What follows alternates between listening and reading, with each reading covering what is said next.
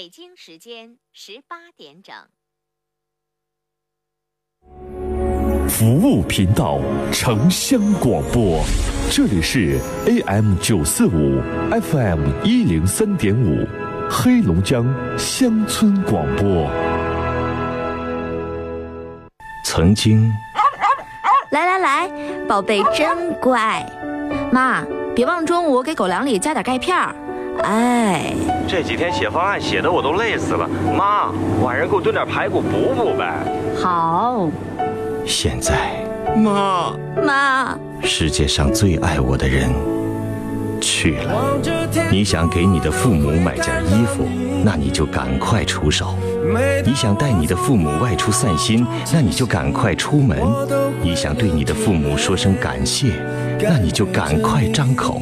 请珍惜父母还在身边的日子。我思念的母亲。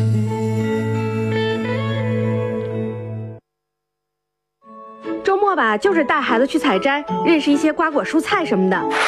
你看看，你看看啊，约着个你个老伙计钓钓鱼，吃个大果炖，享受啊！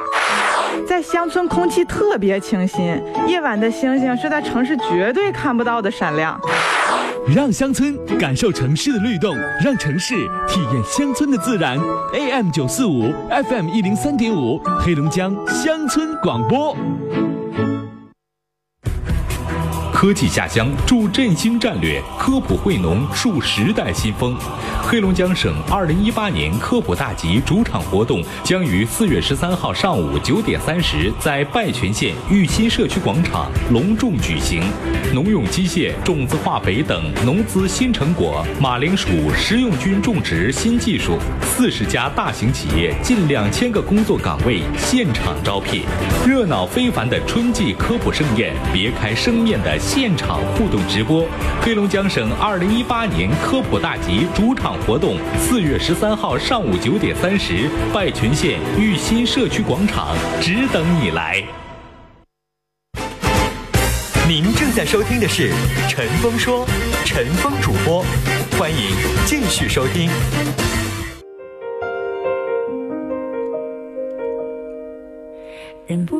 好，听众朋友，晚上好。整点广告回来，欢迎您继续来收听每天晚上五点半 FM 一零三点五 AM 九四五黑龙江乡村广播陈峰说节目啊，我们来进行的是我们最近啊持续一段时间每周一的特别策划，让孤独中儿童走出孤独。我们今天来做我们的特别策划的最后一期，今天我们邀请的是两位心理老师杨志燕老师和柳红老师。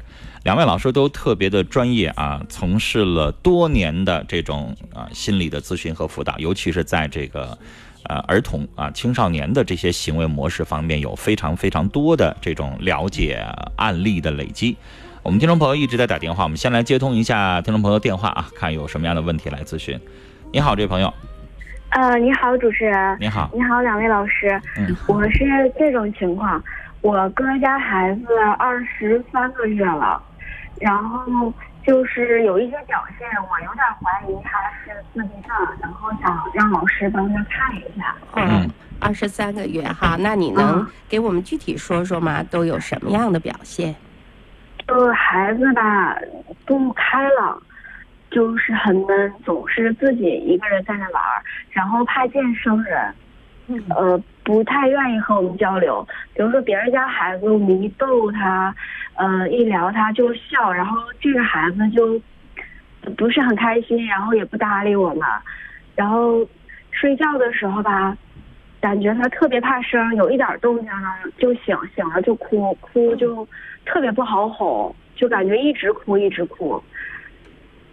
嗯，一直哭一直哭，呃，他跟妈妈的关系怎么样？就跟你嫂子他们俩的那个互动怎么样？比如说他呃被妈妈抱着的时候，他有没有特别紧贴着妈妈？呃，有眼睛看着妈妈？然后妈妈跟他说话的过程当中，他有没有听得到？呃，有没有给妈妈回应？哪怕只是用眼神、用动作？呃，对。这个情况就是我哥他特别忙，常年出差，这种孩子都是我嫂子一个人带。但最近我嫂子要上班什么的，孩子有时候就保姆带。嗯。然后这孩子就是，呃，不好哄，就是他哭起来，谁也不顾，谁也不管。我嫂子就是得我嫂子哄，但是我嫂子也得哄特别长的时间。嗯。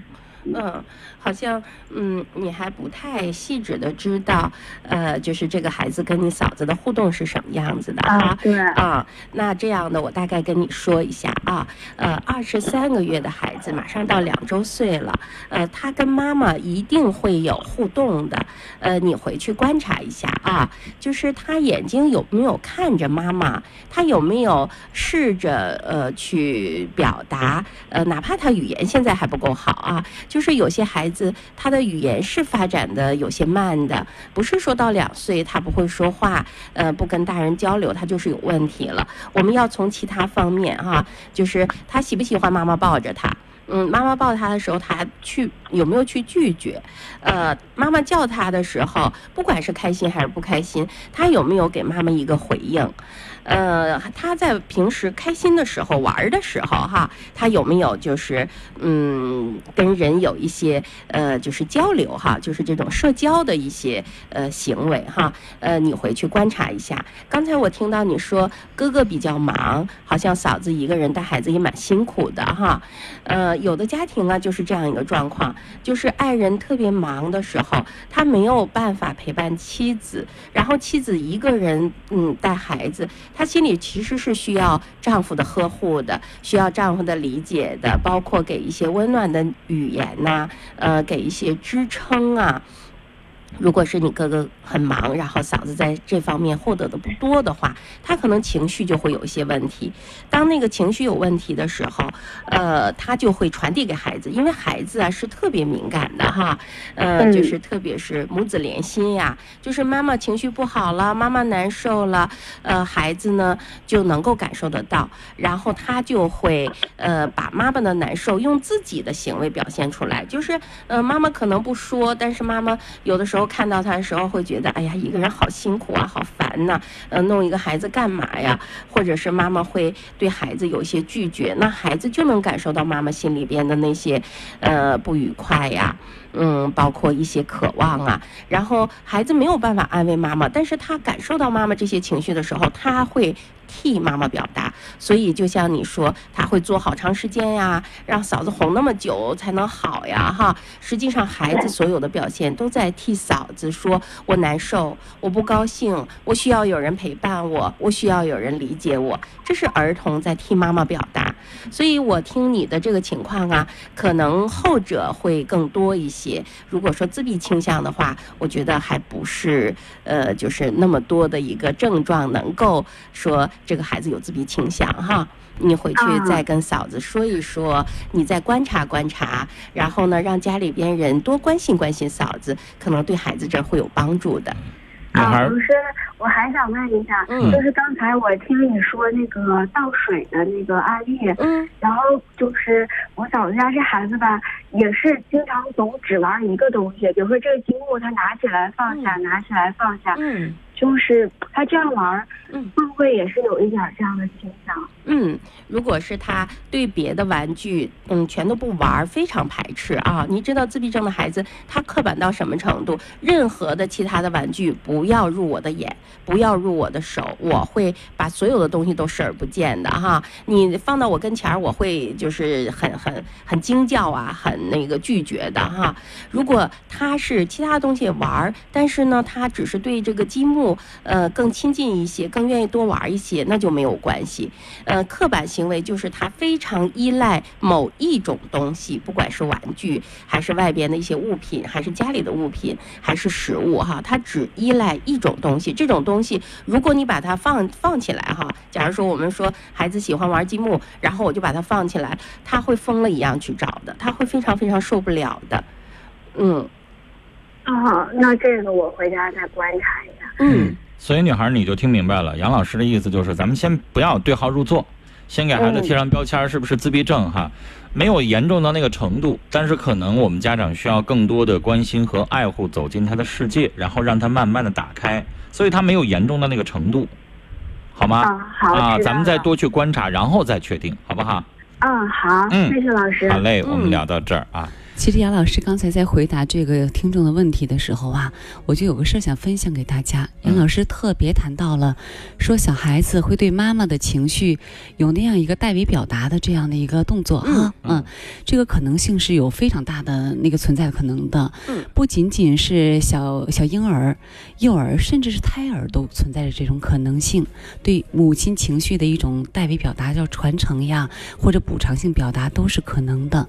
我有接触过一。一个，嗯，阿斯伯格的小朋友，这个孩子叫小星星。小星星的，呃，是怎么回事呢？他妈妈在孕育他的时候呢，爸爸是常年在外地工作的，大概两三个月能回来一次。妈妈在怀孕到五个月的时候就得了轻度抑郁症，那时候有多严重呢？就是当他看到就是别的爱侣在一起走路的时候呀，怎么着的时候，他就会哭出来。然后会拒绝出门，因为他出门就会看到成双入对的这个爱人呢、恋人呢，他受不了。嗯，那时候情绪是非常不好的，然后自己也非常紧张，好像这个未来的孩子他也很为他担心。妈妈一直的情绪是在一种，嗯，极度极度的。嗯，叫叫孤独呀，以及对孩子莫名的那种担心当中，就这样的把整个孕期度过来了。星星出生之后呢，爸爸其实回来的时候也不是也是不是太多，然后妈妈的情绪也没有得到很好的一个改良，因为整个家庭系统因为这个小生命的注入，好多人就把这个嗯兴奋点放到孩子身上去了，对妈妈可能就更忽略了，然后妈妈的这个抑郁症就从轻度变成了中度，后来就挺重，有一阵子是不能够睡觉的，也。拒绝跟别人，呃，包括跟自己的父母都拒绝沟通。星星是在两岁半的时候发现有点不一样。这个之前这个小孩非常聪明，就是他的识识字能力呀，嗯，包括就是好多我们就觉得小孩子发展能力哈，包括的语言能力都不差。他这语言能力不是组织大段的语言来跟你说话，而是说个别词汇你要教他的话，他会比别的孩子快。他不像个阿斯伯格的孩子，但是到两周岁半的时候，发现他不能跟别的孩子发生关系，不能进行人际交往，他只吃那么两样食物：白米饭还有面条，而且是过水面，不能有咸淡味儿的那种。啊，玩玩具也就是玩那么两种，其中有一种是 iPad。嗯，然后呢，跟家里人沟通也是永远不大认姥爷，可以接可以那个接纳妈妈、奶奶。和姥姥女性她很亲啊，跟男性她就很排斥啊。这个小孩后来到三三周岁半左右的时候，是到医院有确诊，就是阿斯伯格。嗯，其实说到这儿呢，是讲什么呢？是讲其实母亲呢，包括父亲，他们的情绪要调整到一个正常的阈值是蛮重要的。嗯，杨老师刚才说了那么句话，就是刚开始在节节目刚开始的时候说，家长要试着。蹲下身子，跟孩子保持一个平视的一个一个角度。其实好多的家长在为人父母之前，甚至没有学会跟自己的内心、跟自己的情绪保持一个平视的态度。好多的创伤啊，不良情绪是被自己忽略掉的。对，可是这些被忽略掉的情绪，它是不会蒸发的，不会平白平平平白无故就消失掉的。它很有可能通过一个我们最不愿意看到的渠道，就是由于由我们的后代传承下来，也可以这么讲。好多现实当中创伤的事例，是那些没有没有了结的那种创伤性事件、未完结事件的结果。嗯，所以也想说，关注自闭症儿童的同时，也真的要关注自闭症儿童的父母。是。其实，包括我们收音机前有很多的父母啊，自己都不一定是因为爱结合在一起的。嗯，有的人可能就是觉得自己到了适婚的年纪，找了一个各个方面都跟自己比较匹配的。至于有没有爱，可能他自己都不知道。嗯，还有一种情况就是，有一些女性认为婚姻就是谈情说爱，而男性认为婚姻就是柴米油盐，所以他们在婚姻的过程当中，他们都是有各种各样的问题的。所以就是可能有一些。对于孩子的这个表现就稍微少了一点，关注也会少了一点。刚才，呃，这个柳红老师特意提了一个阿斯伯格啊，就是其实我们老百姓不会知道什么阿斯伯格跟这个孤独症，它实际上是很近的，但是区别在哪儿？可能我们老百姓也听不明白，怎么又整出这个阿斯伯格是什么东西？老师解释一下吧。实际上他们俩很近。这只有那么一两点不太一样。啊，阿斯伯格其实是高功能自闭症当中的一种，嗯啊，也是在前两三年刚刚被纳入到高功能自闭症这个谱系当中来。以前它是分开来的。我们能够想到的高功能自闭症阿斯伯格的这样的人群，呃，这样的个体吧，嗯、我们能说出说出名字的？上次我们在第一期节目有说过爱因斯坦呀、陈景润呀，嗯就是我我我我用百那个老百姓的话说，就是你说的阿斯伯格综合征哈，它就是什么呢？就是他们有智商方面、智能方面的障碍。对啊，语言呢，他可能不太爱说话，但是他能说。他是在表达情感和构建关系上有困难，对，就是他可。能更多表现在人际关系不太会交，对吧？嗯有点类似老百姓说的什么社交恐惧症那种感觉，是吧？嗯，对，也会有一些，比如说我们刚才讲到的刻板行为呀、啊，重复行为会有，对对、啊，刻板行为会有然后呢，不愿意跟人际交流，所以其实刚才我们这个女孩咨询的那个，你要说她是自闭呢，就她她有点更靠近阿斯伯格的这种症状，但是还不敢说，嗯还得再详细的，就不是说你打个电话，然后你说我有这么几种行为，我马上就给你判断。对。对，就像有有很多人，他可能失恋了之后，他有抑郁的行为表现，嗯但是我们也不能确诊为他就是抑郁症。说的对呀、嗯，你要这么说，其实每个人身上都会或多或少有焦虑、有抑郁，都有，对，我们都有，可能也就是或严重或轻而已。嗯嗯嗯，呃，老师就有的时候你们在说一些比较专业的一些词汇的时候呢，就是你们。平时觉得可能是学术交流，无所谓，都知道什么叫阿斯伯格，但老百姓听不懂什么叫怎么突然又整出个阿斯伯格？阿斯伯格跟自闭症有什么关系？怎么听着你讲述好像这么像？实际上它可以用我们老百姓话说，它都是一类的病，是的很近似。嗯对的，呃，有时候就挺抱歉的啊，因为在我们工作当中每天都用这样的语言，可能在节目里边就刻意的回避说，呃，不说这么这么专业的语言。就像你直接去见一个大夫，他就直接给你，因为他们可能都用英文的那什么，是然后直接开方的时候给你开几个英文字母，然后说的时候也用英文字母，或者说他不说这个那什么。啊，他直接说这个，我遇到过这种啊，就经常跟这个专业的老师去聊一些心理方面的问题啊。他说，那你这个给他开点盐酸舍曲林吧。然后我就反映一下，我老师盐酸舍曲林是什么啊？那个佐洛夫治抑郁症的这个临床用的比较多的，他们习惯于这样说话。是的那我们不可能去老百姓没事记那个化学元素干嘛？对，嗯。是这样的，嗯、其实刚才柳红老师说的这个个案里边，嗯、他就呃说了多尔多的一种。呃他理解的自闭症的成因哈，嗯嗯，就像多尔多他说，在孕期的时候，妈妈的整个心理状态，在一个他自己的情绪障碍里边，他就没有办法跟孩子建立一个很好的连接。一个小孩在妈妈的身体里边呀，因为人情绪改变的时候，我们都知道哈，呃，我们呃会有各种各样的神经递质产生。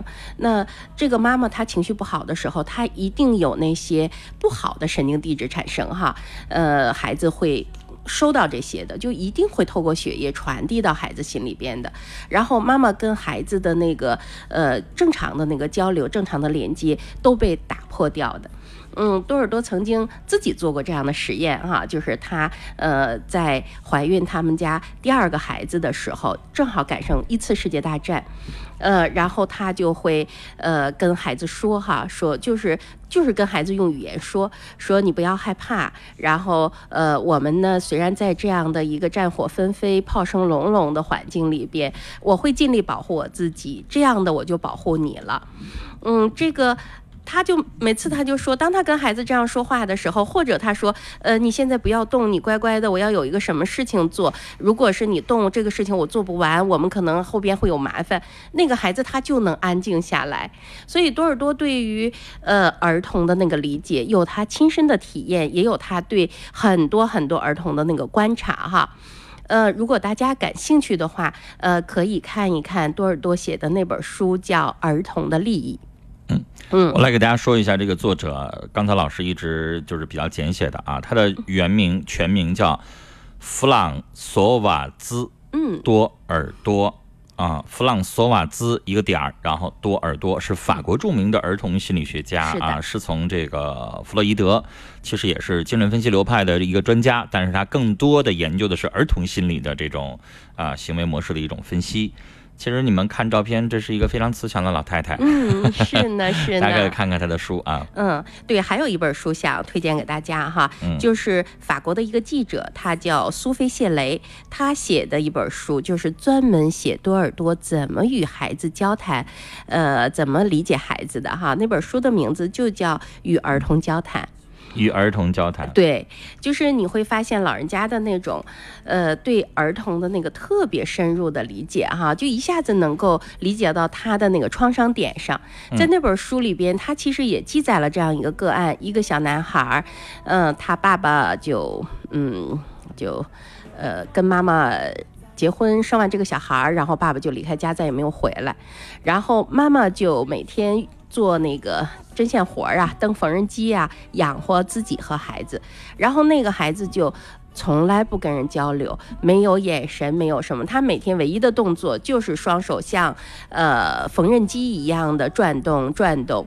嗯，这个妈妈找到多尔多的时候，呃，多尔多就跟这个孩子说说，我知道你觉得这个缝纫机就像爸爸一样，因为爸爸没有办法回到家里边来养育你，呃，辅助妈妈。然后你知道这个缝纫机替代了爸爸的工作，但是它不是爸爸。它就是一个机器，这是你妈妈用来呃去养活你和妈妈的一个工作。当他跟孩子这样解释的时候，其实他就把孩子内心最深的创伤看到了，就是因为没有父亲在家，孩子找不到父亲是谁，他一定要找一个替代物。当他认定了缝纫机就是父亲的时候，他就完全认同了那个缝纫机，他所有的表达就跟缝纫机是一样的。那这个孩子在多尔多这样给他解释之后，他就很神奇的慢慢的好过来了。所以那本书也真的是，呃。推荐给我们家长哈，呃，推荐给我们家长，你去试着看一看，呃，多尔多他对于孩子的那些理解哈。来，我来给大家重复一下啊，呃，作者叫苏菲谢雷，苏菲中间带个点儿。书的全称叫《与儿童交谈：冒号法国心理分析师多尔多的故事》，是文汇出版社出版的。嗯，所以大家呃，尤其是母亲啊，我觉得可能母亲更愿意去研究自己的子女，嗯尤其是怀孕十个月，然后最后生下来，特别愿意关注孩子的一些行为和他的所有的事情。所以这也就是为什么给女性有半年的产假，男性没有的原因啊。可能男人给男人那么长时间没有用。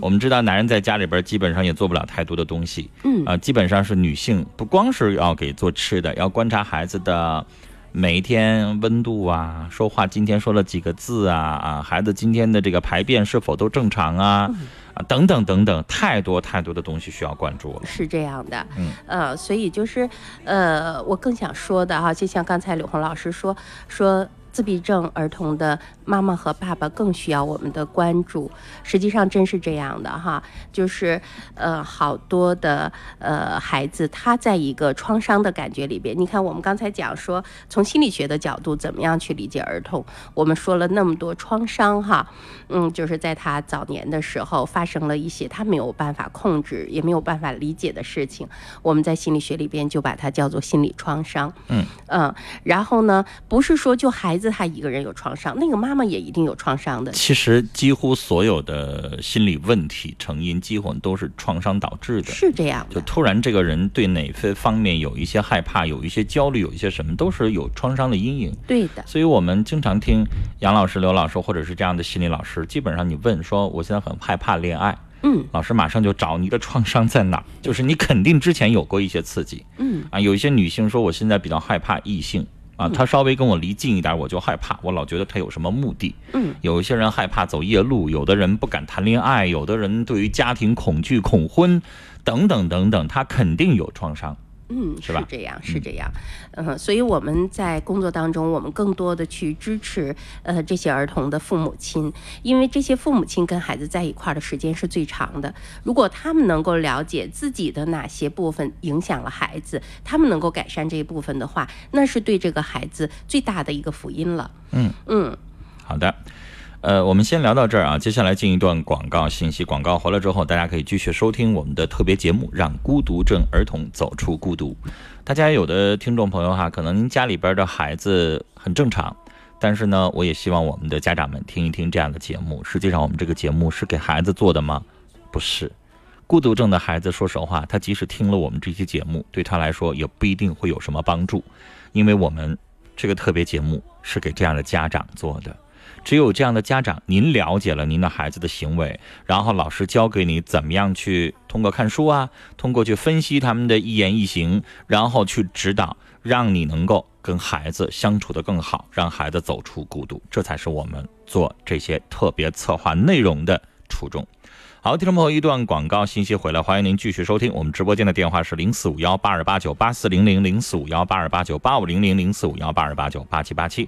微信的互动方式，微信右上角一个加号里边选择添加朋友，下栏选择公众号，公众号当中搜索。听陈峰说，加关注，直接把您的文字消息发过来就可以了。雷锋壮秧真是棒，足肥足要强酸壮，抵抗病害真像样，盘根壮苗长势旺。育好苗选雷锋啊！行行了，都都知道了。种水稻选选雷锋吗？阿里农荣誉出品。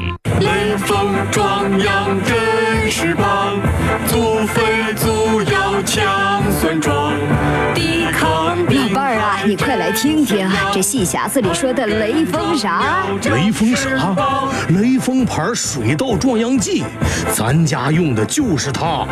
用雷锋啊，过个丰收年。对，雷锋水稻壮阳剂，多收稻谷，多打米。选择雷锋丰收忙。阿里农荣誉出品。沟通城乡，服务三农，黑龙江乡村广播，省内调频收听地标：哈尔滨 FM 一零三点五，林甸 FM 八八点四，杜蒙 FM 八八点一，龙江 FM 九三点八，甘南 FM 一零二点八，泰来 FM 一零一点五，伊安 FM 九五点五。克山 FM 一零六点四，拜泉 FM 九六点一，宁安 FM 九七点九，林口 FM 九六点七，木林 FM 一零一点二，汤圆 FM 一零三点九，省内中波收听 AM 九四五，贴心服务，真情陪伴，黑龙江乡村广播。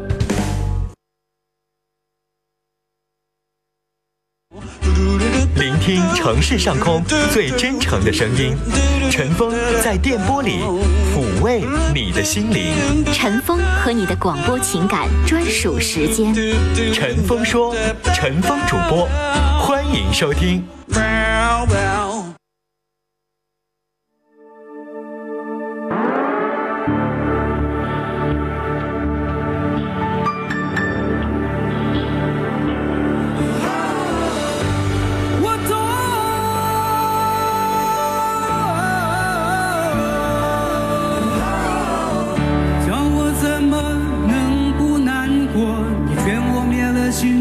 我我还能够怎么说，怎么说都是错。你对我说离开就会解脱，试着自己去生活，试着找寻自我。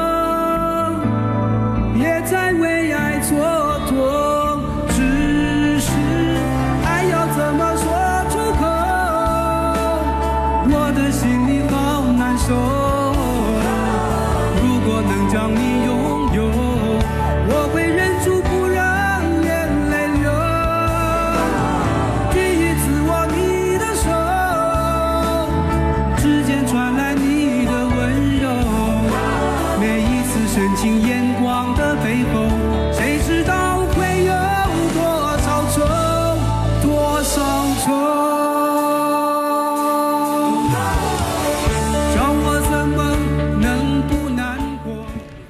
听众朋友，广告好了，欢迎您继续来收听陈峰说节目，我是主持人陈峰啊。今天我们来进行的是特别策划，让孤独症儿童走出孤独。我们邀请的是心理专家柳红老师和杨振亚老师。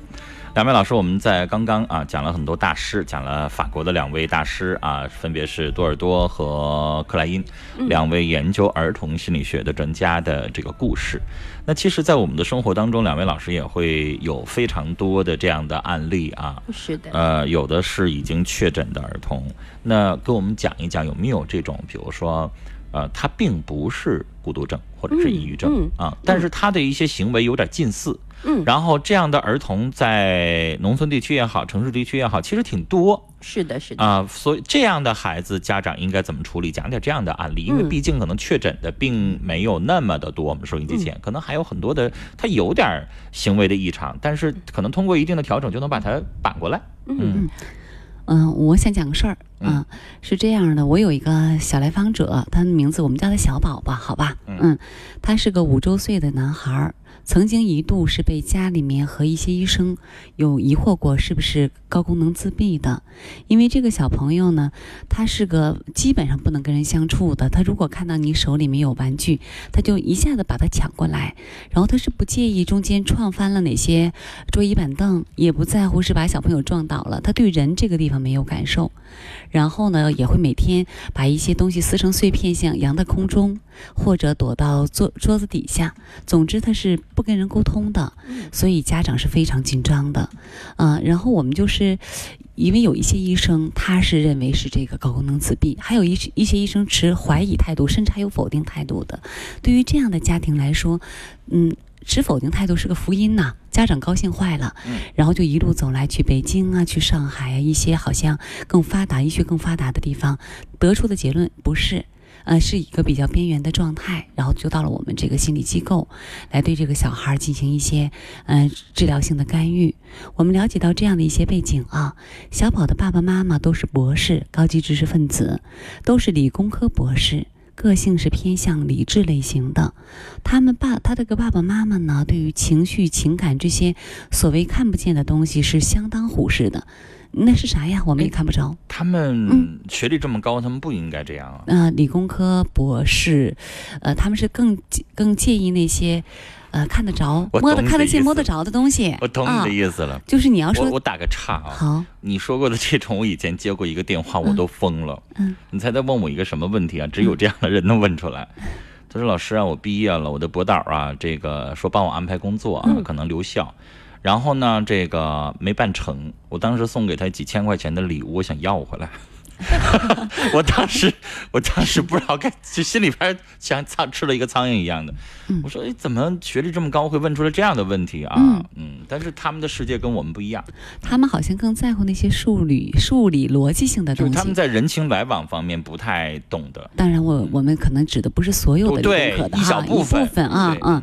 然后呢，对于情绪情感非常忽略。你看，忽略到什么情形？在小宝之前呢，妈妈有过两次创伤性孕育，就是有两个孩子都胎死腹中了。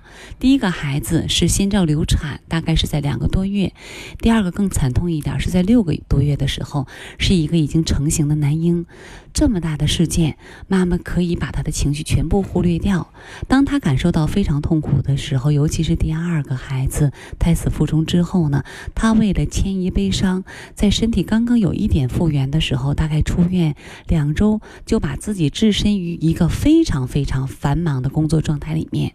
他是其实是为了躲避那种创伤性的情绪，但是他自己给自己的理由就是，那我那阵子因为孕期呀、或者是住院的时候落下好多工作，我现在要补上啊！而且在这个不到半年的时候就怀上了小宝。你想想，小宝是在妈妈身体和精神都没有完全康复的情境下，这个孩子就着床的。那么，而且妈妈一方面是非常忙，一方面呢，她其实前两个孩子夭折的时候，她那个创伤是没有处理的。她重新怀孕了，她非常恐慌，她非常害怕这次又重蹈覆辙，能不能孩子又又怀不大，然后就又不行了。所以，整个在九个多月的孕期当中，妈妈是非常非常恐惧的。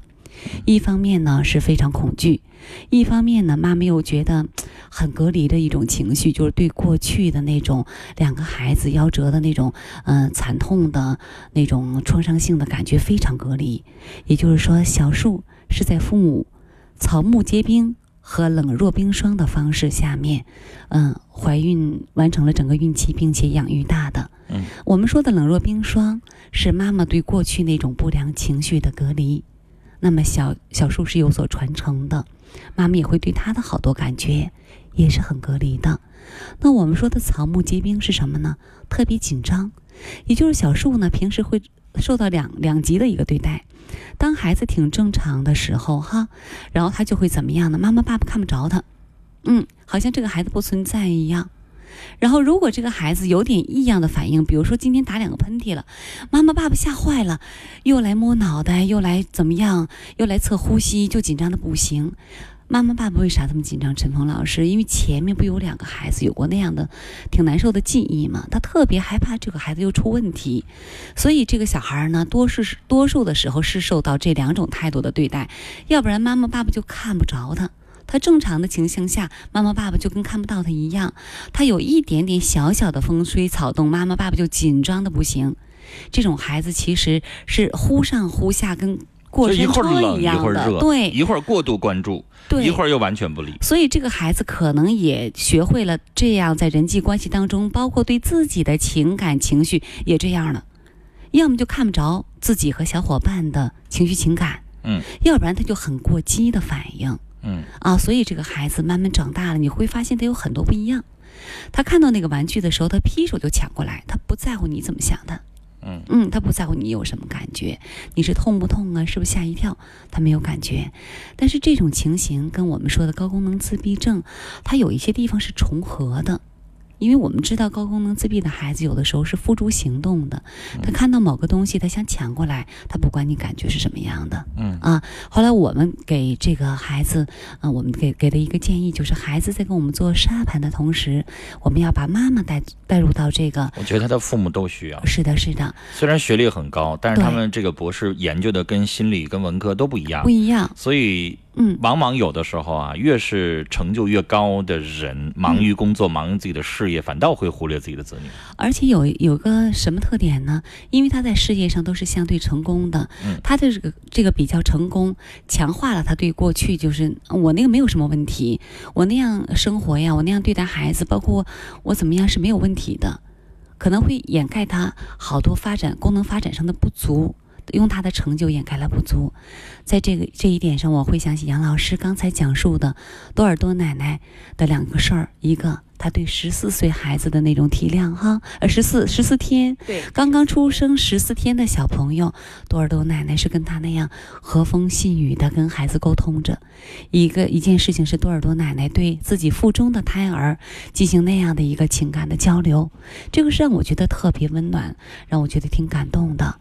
这样的一个奶奶的一个态度，是对生命个体的情感完全没有忽视的一个感觉。所以这，所以说陈峰老师，您刚才问你说十四天的孩子，他能听懂吗？我相信，对于符号和语言类的东西，他可能听不懂，但是在做情感交流的时候，最重要的不是你说了什么，而是你在怎么说。对，其实我我相信收音机前很多呃普通听众是分不清楚什么叫抑郁症啊，什么叫自闭症啊，反正他就觉得我们家孩子不正常，嗯，他可能就统一的这么认为。所以这些东西呢，就源于刚才柳红老师说了，就父母得细心，他得有一定的文化素质去观察。你要把孩子扔给爷爷奶奶，经常有很多的家长就是年轻，我们得出去挣钱去，我们不能在家里边窝着一亩三分地啊，尤其是农村地区，我要出去打工。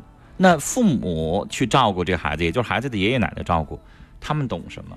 我不是说他们文化程度低或者怎么样，但是确实可能老一辈的人啊，文化程度稍微低一点，他们只能懂得孩子今天睡没睡着，吃了多少饭，嗯啊，作业写没写完，嗯其他的真的一律都不太懂了，就只管吃喝拉撒，基本上。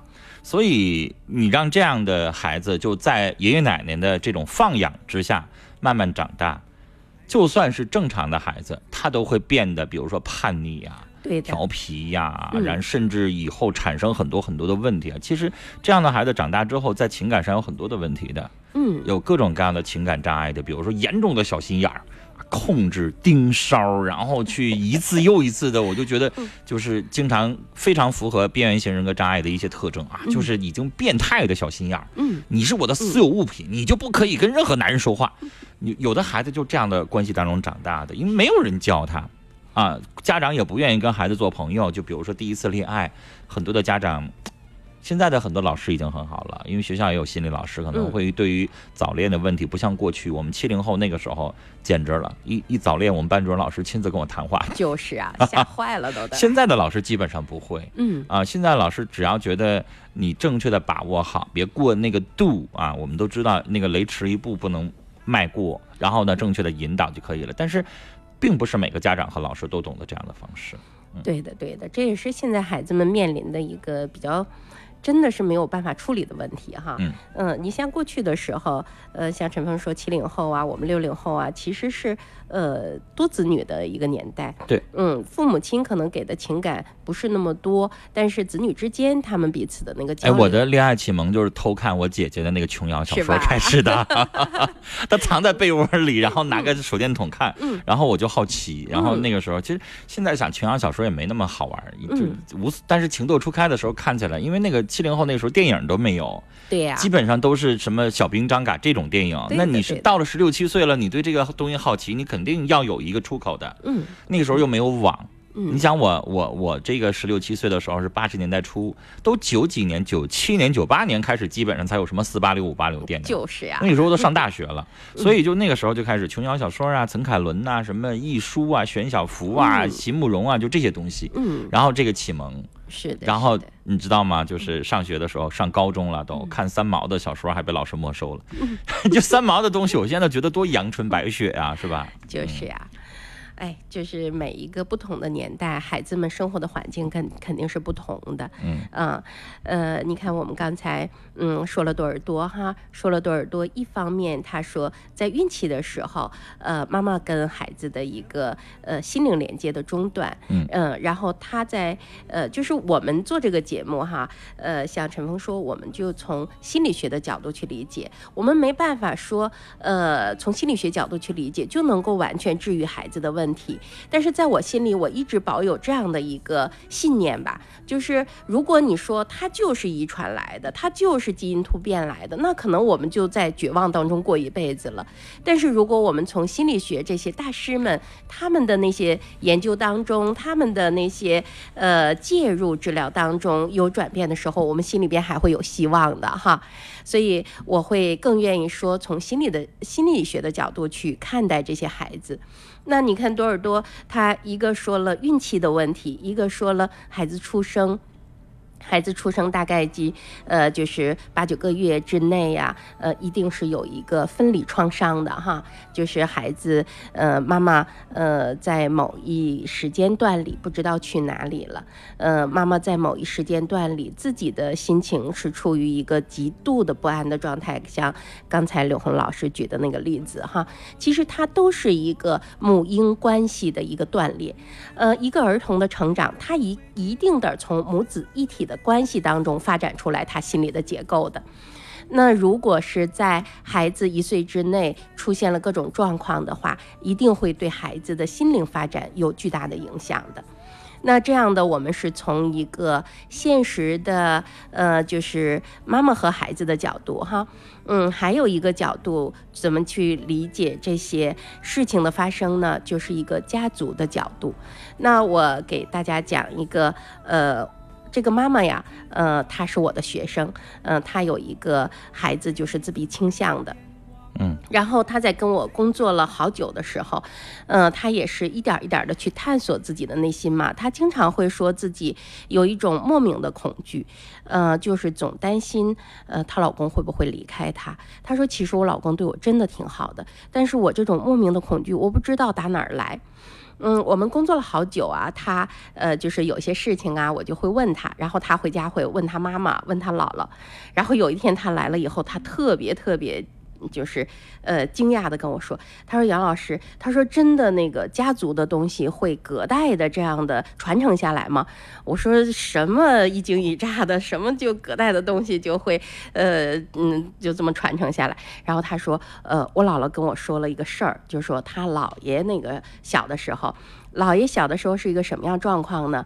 呃，因为姥爷年纪也比较大了，呃，姥爷的爸爸妈妈哈，那个时候婚姻就特别不幸，呃，姥爷呢，呃，在可能也就一两岁的时候，呃，姥爷的爸爸就离家出走了，就跟另外一个女人过日子了。他用他姥姥的话说，跟别人打火了，然后不在家里生活了，呃，就扔下了嗯姥爷和姐姐还有姥爷的妈妈三个人。然后他们从小就过着那种特别恐惧的生活，呃，一个女人在那样的一个年代哈，嗯、还没有解放的那个时候，然后呃就。嗯，姥姥会担心日子怎么过下去，没有男人家里边会发生什么样的事情，然后也去求那个呃丈夫回来，但是那个丈夫是不肯回这个家的。然后就这样的这个呃一个女人，就是独自的把这个两个孩子慢慢的养大，就是呃她姥爷的爸爸从出去从他一岁多离开这个家，就再也没回来过，这个老姥爷就没有见到过自己的父亲。然后他说，嗯、你知道。嗯，我姥姥给我讲这些事儿的时候，我就忽然明白了，为什么我对我丈夫会有那么强的一个恐惧，好像是我一直都担心他哪天会突然不见了。他说这个东西怎么会传到我这儿来的？因为我根本都不知道这件事情。呃，所以就是从家族的这个角度，我们说那种无意识的哈，家族的无意识，呃，不跟孩子说，孩子也是有感觉的。所以他从呃。跟丈夫结婚，然后怀孕，然后呃，就是生这个小孩儿、养育这个孩子的过程当中，她这种恐惧就没有消失过。最开始她还不太知道，嗯，是一个怎么样的恐惧哈，就每天都会害怕发生什么事情，不停的给她老公打电话，一会儿问问你在哪儿呢，一会儿问问有没有什么事情发生，要不然就给她自己的妈妈打电话，说怎么了，有没有啥事情，我怎么总是惶惶不安的，嗯，然后会给家里的那些人。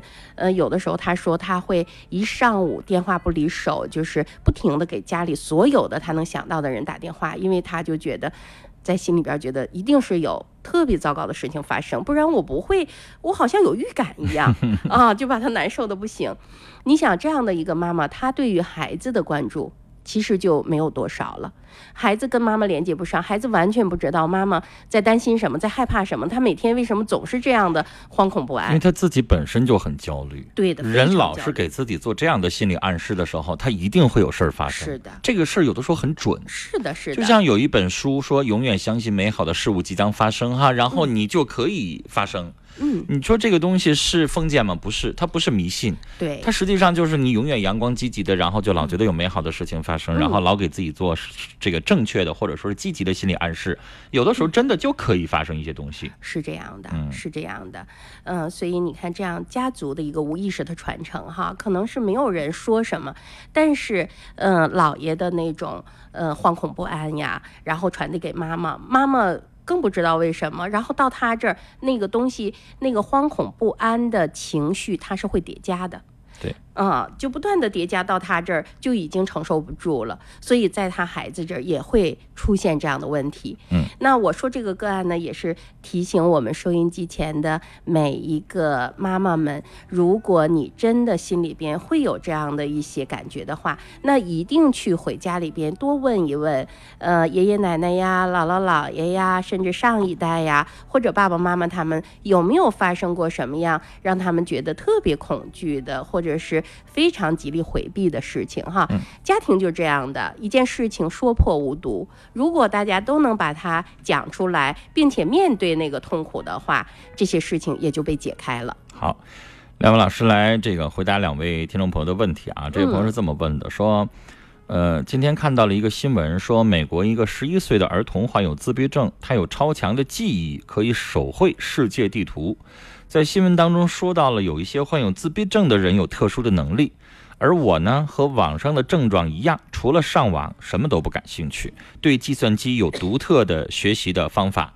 初一的那年我就会写程序。纯属自学，没跟任何人学过，天天上网到很晚，但是我的视力仍然超强，眼神迷茫，听觉超强，对到过的地方和小时候的所有的事情记忆犹新。别人都嘲讽我说我精神病，怎么样能够摆脱呢？嗯十七岁了，嗯嗯，呃，确实有这样的情况，就是一个人因为他是高功能自闭，可能好多的呃家长他没有感受到孩子的异常的话，可能真的就被忽略了哈。嗯特别像刚才陈峰说的，是农村的呀，呃，比较偏远一点的地方，如果是有这样问题的话，可能更容易被忽略哈。嗯嗯，那这个孩子在十七岁的时候，他感受到自己这些，我倒觉得不用去摆脱他呀。呃，就是你有这样的一个超于同龄孩子的能力的话，好好利用它就好啊。为什么要嗯改变它呢？呃，我倒那您觉得他现在是可以确诊是自闭吗？不能的，不能的。我觉得他可能就是有点不太爱社交，嗯有点现在说的那种宅男，就眯在家里边，甚至连谈恋爱都不谈的那种。嗯，但不一定是自闭。对的，对的，嗯就是我们没办法确认他是自闭症。如果他真的想去确定自己到底是什么状况的话，要去医院做一个诊断。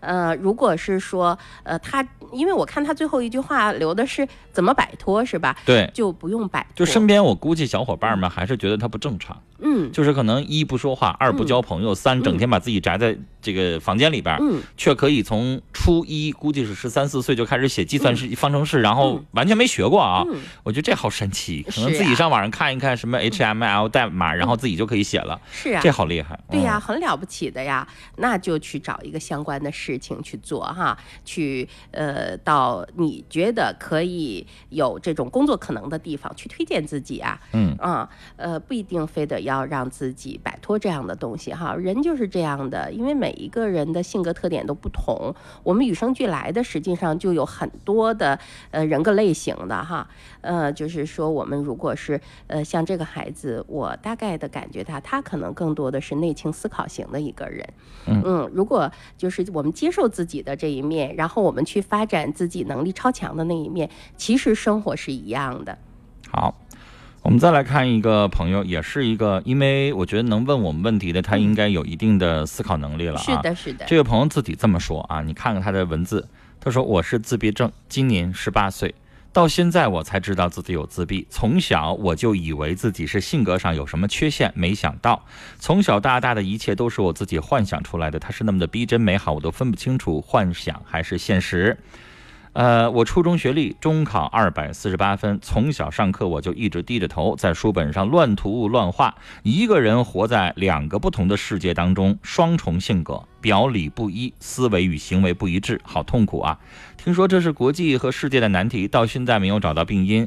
个人认为自己是一个完美主义者，所以才会那么排斥现实的世界，躲到自己的小天地里边。别人所看到的那个，并不是真正的那个我。我经常有过的幻境：一，自己被一块冰块冻住；二，打篮球扣篮，前面有人挡住了。回到家喝口水，家里的一切一切物品都是白色的，很干净。有人在洗碗，然后妈妈回头对我笑了一下，我也对她笑了。不仅是幻想，还有妄想。以上这些，就算是正常人也会有吗？为何不正常？我不懂。总是用窗口看世界，不出门。嗯然后他说我姐姐也自闭，嗯等等等等，太长了啊，我就嗯简单的念一点啊，因为他可能有点，我估计可能不爱跟人说话，但是他嗯爱打字啊，嗯说了巴拉巴拉一堆啊，嗯，是呢，是呢，嗯，就是呃，看到这个听众的留言呢，我会呃觉得啊，我不知道他是不是真正的被诊断过自闭的，因为好多的一个呃人格的状况啊，跟自闭是有些像的。你觉得他能描述这么多，然后这么愿意在网上打这么多的字，很会描述，他是自闭吗？嗯，也许是。但是，呃，要看他其他的那些症状，就自闭症的人也可以用文字的方式这么去呃描述自己的感受，可以的呀，可以的呀。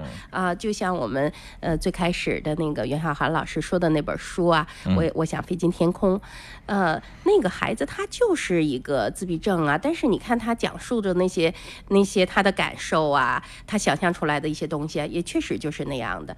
但是这个孩子，嗯，他说的这些，我不知道他真的有没有去诊断过哈。其实，呃，他说了一个妄想。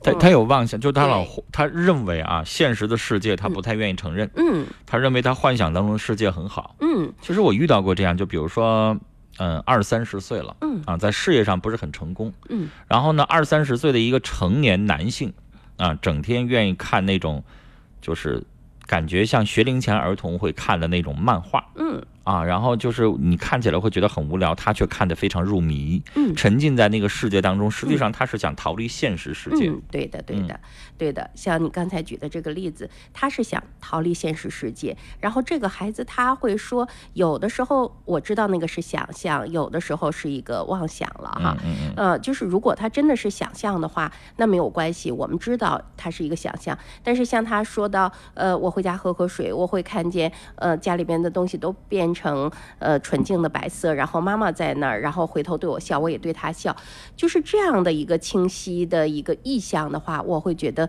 这个孩子他未必是自闭。他对，其实你看，我觉得这个孩子思路其实挺清晰的，嗯。文字能力不错，嗯。啊，描写幻境很清晰，嗯，他我觉得唯一能够确凿的一些呃这个行为就是他不爱说话，嗯。不爱和人打交道，嗯。啊，然后呢有一些想逃离世界，嗯，仅此而已。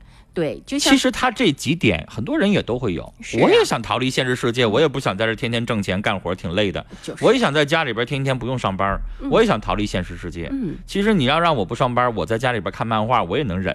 嗯是这样的呀。如果有人养我的话，我也是的。你让我看看什么名侦探柯南，我也能看进去。是呢。嗯嗯，所以刚才这两个留言的孩子呀、我是觉得，呃，如果他们愿意的话，去医院给自己做一下确认。就是这个不是说你讲一条两条就可以确诊的。是的，不能嗯的，一定不能的，因为自闭症它是有一个呃，就是像一个试卷一样。对，一个专门的行为诊疗标准。对的对的就比如说你一百道题，然后你挨个做，然后根据你的行为来判断，吧是的，？是的，是的，嗯，所以这个一定要谨慎。然后另外一个就是像这样大年龄的孩子啊，他也正好处在青春期的这个时间段里边，嗯啊、如果是心里边有一些自己弄不明白的，自己觉得哎呀还很困扰我的哈，那就找一个心理老师去跟他好好聊一聊，让自己的这种感觉获得一个解释。因为人就是这样的，我们活在未知的那个世界里边，不能确定的世界里边，我们是非常恐惧的。但是，一旦这个事情我知道是怎么回事儿了，就能安稳下来了。所以，这两个孩子看起来还都是挺聪明的，挺能够表达自己的，只是内心里边有一些不确认的感觉。那这样的话，确认他就好啊。最后总结一句话：不是你把自己关起门来，不爱跟别人说话，你就是自闭。是的，不是，那是你不想跟这个世界接触。嗯，不想跟不能，有的时候不是一个概念。嗯，对吧？嗯，自闭症可能要比这个更严重。是的呢，嗯非常严重的。好，我们连续做了这个接近一个月的特别节目了。我们想请两位老师最后啊，每个人一分钟总结一下您的一些感受，或者是给听众朋友的一些话。嗯，呃，那刘红老师，我先说哈，嗯，呃，其实不管是我们孩子有自闭问题，还是有我们说的那些多动症啊、抽动症啊，呃，发展迟缓的问题都没有关系的，让我们都学一些心理常识，从心理的角度去了解，可能不管是我们自己，还是我们面对孩子的时候，心里都会充满希望，因为我们了解了之后，很多事情就会有改善。呃，如果您需要的话，我们和我们这些老师会一直在。好的，我们国家的自闭症人口已经超过了一千万，嗯，然后呢，跟这个他相关的家人加在一起有几千万人口，那么以我们国家现有人口来统计，大概三四十人当中就会有一个人跟自闭症的呃患儿是有关系的，这是一个好大的一个比例和好大的一个数字。所以说，如果愿意，大家都学一些有关自闭症的常识。如果您可以的话，可以给予自闭症人群一些起码的帮助。如果嗯、至少你可以教会自己的孩子，当你的身边有一个自闭症的宝宝的时候，孩子你如何学会跟他相处？他需要的不是同情，更不是恐慌，可能就是把他当做平常人一样的跟他好好的待在一起。嗯，啊，还是想把那个顾城老师最后的那两句话送给大家哈，就是小虽然是小巷又又细又长，没有门也没有窗，他拿着一把旧钥匙敲着那厚厚的墙，但是随着自闭症知识的普及，普及程度的提高，也许在墙里敲门的那些人，你们放心吧，我们在墙外，我们在听，在听你们，在等你们出来。好的，谢谢两位老师。那我们今天的节目也就到这儿结束了。谢谢两位老师。那也希望我们以后啊，经常的能够来到我们的直播间做客。谢谢。嗯、好的，谢谢再见。好，听众朋友，今天的节目到这就结束了。稍后呢是爱上热炕头，明天五点半再见。向谁诉？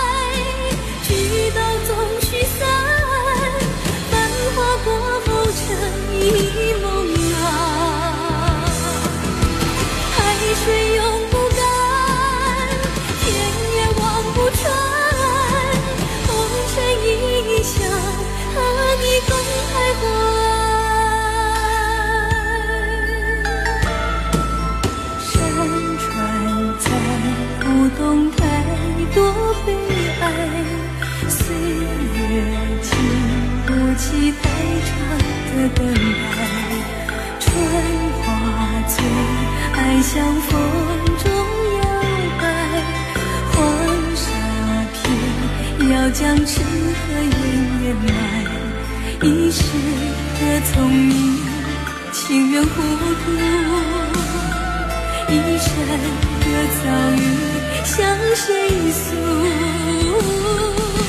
爱到不能爱，聚到总须散。